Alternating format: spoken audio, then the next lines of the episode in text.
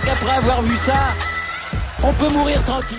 Bonjour à toutes et à tous et bienvenue dans ce podcast pour débriefer la première partie de la cinquième journée de Ligue des Champions. On avait euh, Lille qui jouait notamment, on avait le Barça, on avait la Juve face à Chelsea pour le choc de cette journée. On avait le United de Ronaldo qui jouait sa place dans la compétition. Bref, beaucoup, beaucoup d'enjeux et on va pas perdre plus de temps que ça pour entrer directement dans le vif du sujet et rentrer sur le débrief des huit matchs. quatre groupes, deux matchs par groupe, ça fait bien huit matchs. Et on entre tout de suite avec le groupe E, le groupe du Bayern, de Barcelone, de Benfica et du Dynamo Kiev. Le Bayern était déjà assuré, quasiment, euh, était assuré, oui, de finir en tête de ce groupe. Euh, victoire deux un face au Dynamo Kiev, dans un temps euh, absolument ignoble à Kiev, de la neige dans tous les sens. Mais bon, il en faut plus que ça pour faire dérailler le Bayern, qui à la pause menait déjà deux zéro, la machine bavaroise, un retourné, mani- un retourné acrobatique magnifique de Robert Lewandowski, un très beau but de Kingsley Coman, ensuite de la gestion et euh, une victoire de un, réduction de l'écart de Kiev, mais à aucun moment j'ai tremblé pour nos amis bavarois qui ont, bah, qui ont dominé le match, euh, voilà, sans être euh, transcendants, sans forcément trop pousser sur l'accélérateur. Ils ont fait le job. L'autre match, c'était Barcelone face à Benfica, le premier match de Ligue des Champions de Xavi. Euh, alors, que dire sur ce match ? Je l'ai vu, donc je peux un petit peu plus en regarder. Euh, Barcelone alignait donc un trois quatre trois avec, euh, pour pallier au manque d'arrière droit, euh, une défense Araújo, Piqué, l'anglais.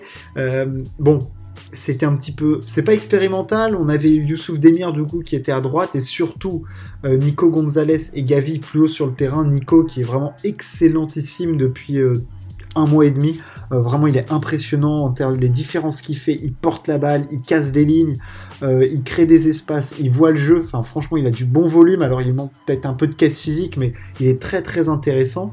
Je trouvais que la première mi-temps du Barça était correcte, Euh, sans être transcendant, hein, bien sûr, mais c'était, bah, c'était pas fou, mais c'était pas catastrophique. Enfin voilà, ils dominaient plutôt Benfica.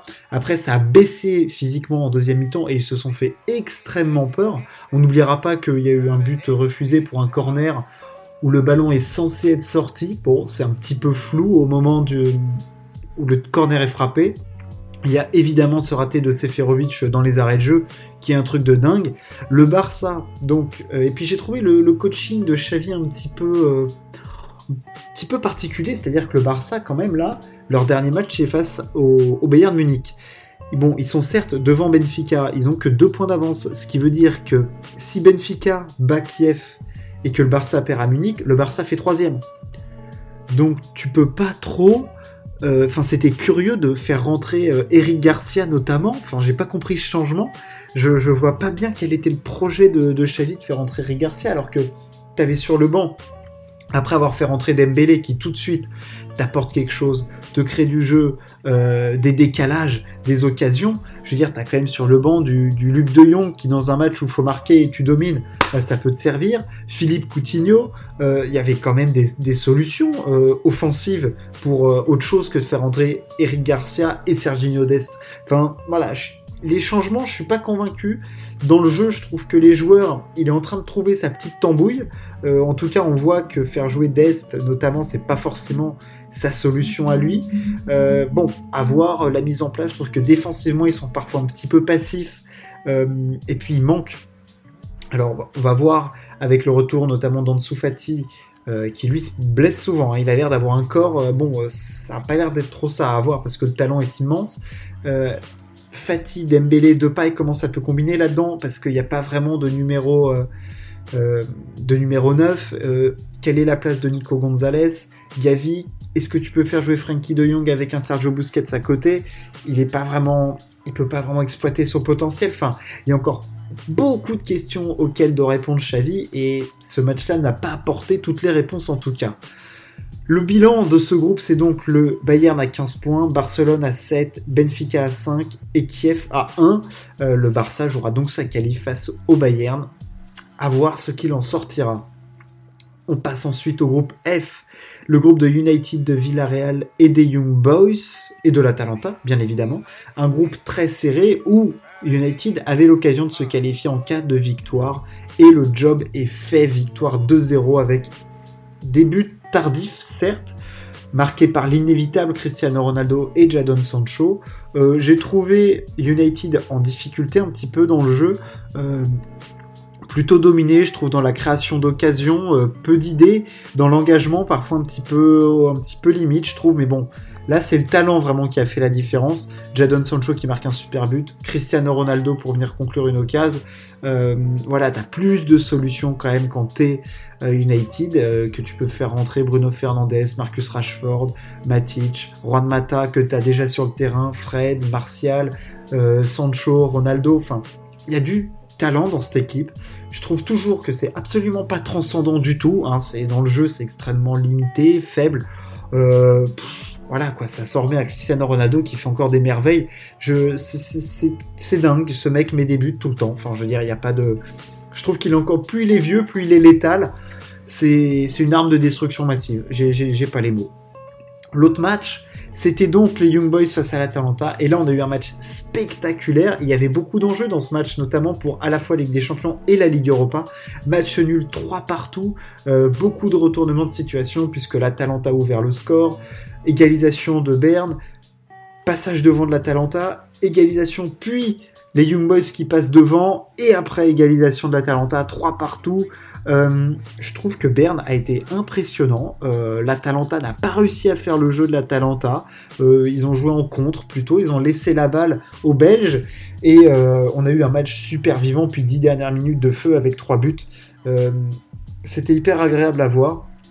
Beaucoup de highlights, puis un match avec six buts, c'est, c'est toujours euh, fou. Et euh, du coup, tout est à jouer dans ce groupe, encore une fois, puisque Berne affrontera United pour finir ce groupe. Donc, beaucoup, beaucoup d'enjeux. Je vous donne le classement. Euh, United dix points, Villarreal sept, Atalanta six, Berne quatre. Rien n'est fait, tout est à jouer. Les jeux ne sont absolument pas faits. On passe au groupe G, au groupe de Lille, de Salzbourg, de Séville et de Wolfsburg. Euh, Lille affrontait Salzbourg, Séville, Wolfsburg, victoire de Séville face à Wolfsburg, mais j'ai un petit peu plus m'attarder sur Lille, qui gagne son match face à Salzbourg. C'était extrêmement important pour les Lillois. Euh, victoire un zéro. Ils vont tout droit en, pour la qualif de Ligue des Champions. Enfin là, la voie, elle est presque royale. Ils ont fait presque le plus dur. Euh, Ils sont revenus de loin de deux matchs nuls, une défaite. Ils gagnent leurs deux derniers matchs. Alors certes, ils ne marquent que quatre buts. Ils en prennent trois, mais quelle envie! Euh, ils avaient fait un exploit à Séville. Et là, face, grâce à un nouveau but de Jonathan David, ils prennent les commandes du groupe G. Euh, ils peuvent rêver de ces huitièmes de finale. Rien n'est encore fait.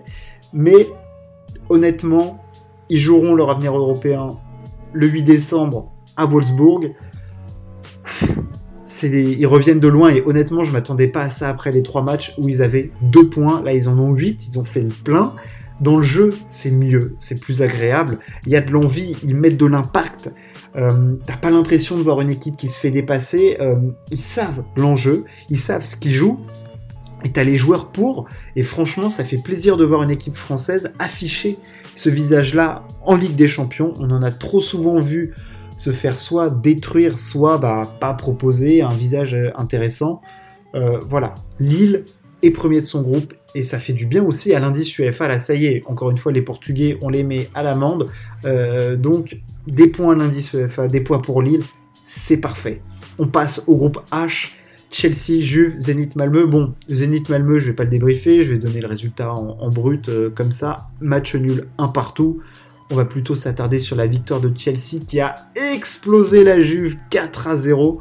Euh, là, il y a honnêtement huit classes d'écart entre les deux équipes. Enfin, que ce soit en termes de talent, de technique, de tactique, de maîtrise. Enfin, je veux dire, il euh, y, y a deux mondes d'écart. Enfin, je veux dire, autant le match aller, euh, la Juve s'en était sortie sur du contre et s'était fait quand même, je trouvais, ultra dominé. Autant là, mais il n'y a pas eu de match. Ils les ont laminés. Euh, vingt et un tirs pour Chelsea, euh, des jeunes qui marquent, hein, je pense à Trevo Chaloba évidemment, qui ouvre le score.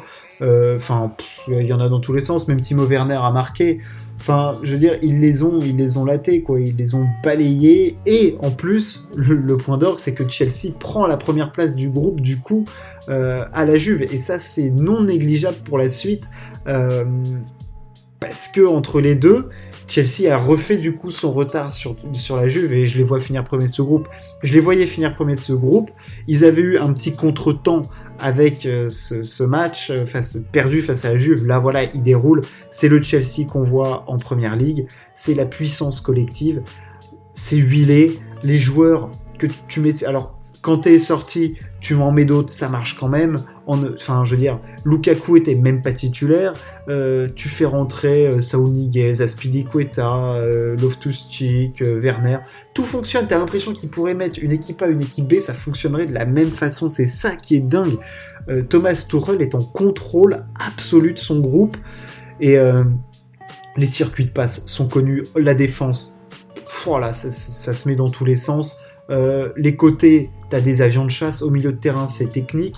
Euh, tain, et, et dans cette équipe, je le dis, quand je vois l'équipe sur le papier, mais t'as pas d'immense star. T'as des joueurs forts, très forts, mais enfin, je veux dire, quand je vois, euh, je, je vais donner l'équipe. En défense, Chaloba, Thiago Silva, Rudiger, Rhys James, Kanté, Jorginho, Chilwell, Ziyech, Hudson-Odoi, Pulisic. Bah, c'est des noms, quand tu connais le foot, tu les connais, mais c'est pas les gros noms du foot. Enfin, je veux dire, euh, t'as à la limite un Federico Chiesa, il est limite plus connu que les trois attaquants de, de Chelsea ce soir. Enfin, je veux dire, c'est ça qui est dingue. C'est fou, cette équipe, c'est fou, parce que je trouve que il y a une ambiance collective qui, qui, qui est dingue. Enfin, le groupe vit tellement bien, c'est ça qui est fou. Enfin, bref, pas de... c'est fou ce que fait Chelsea, félicitations à eux. Franchement, bah, franchement, bravo, ils méritent amplement cette première place. Ce débrief est terminé. On se retrouve demain avec évidemment le match du P S G face à Chelsea, face à Chelsea, le match du P S G face à, face à City. On débriefera tout ça. Ciao, à plus.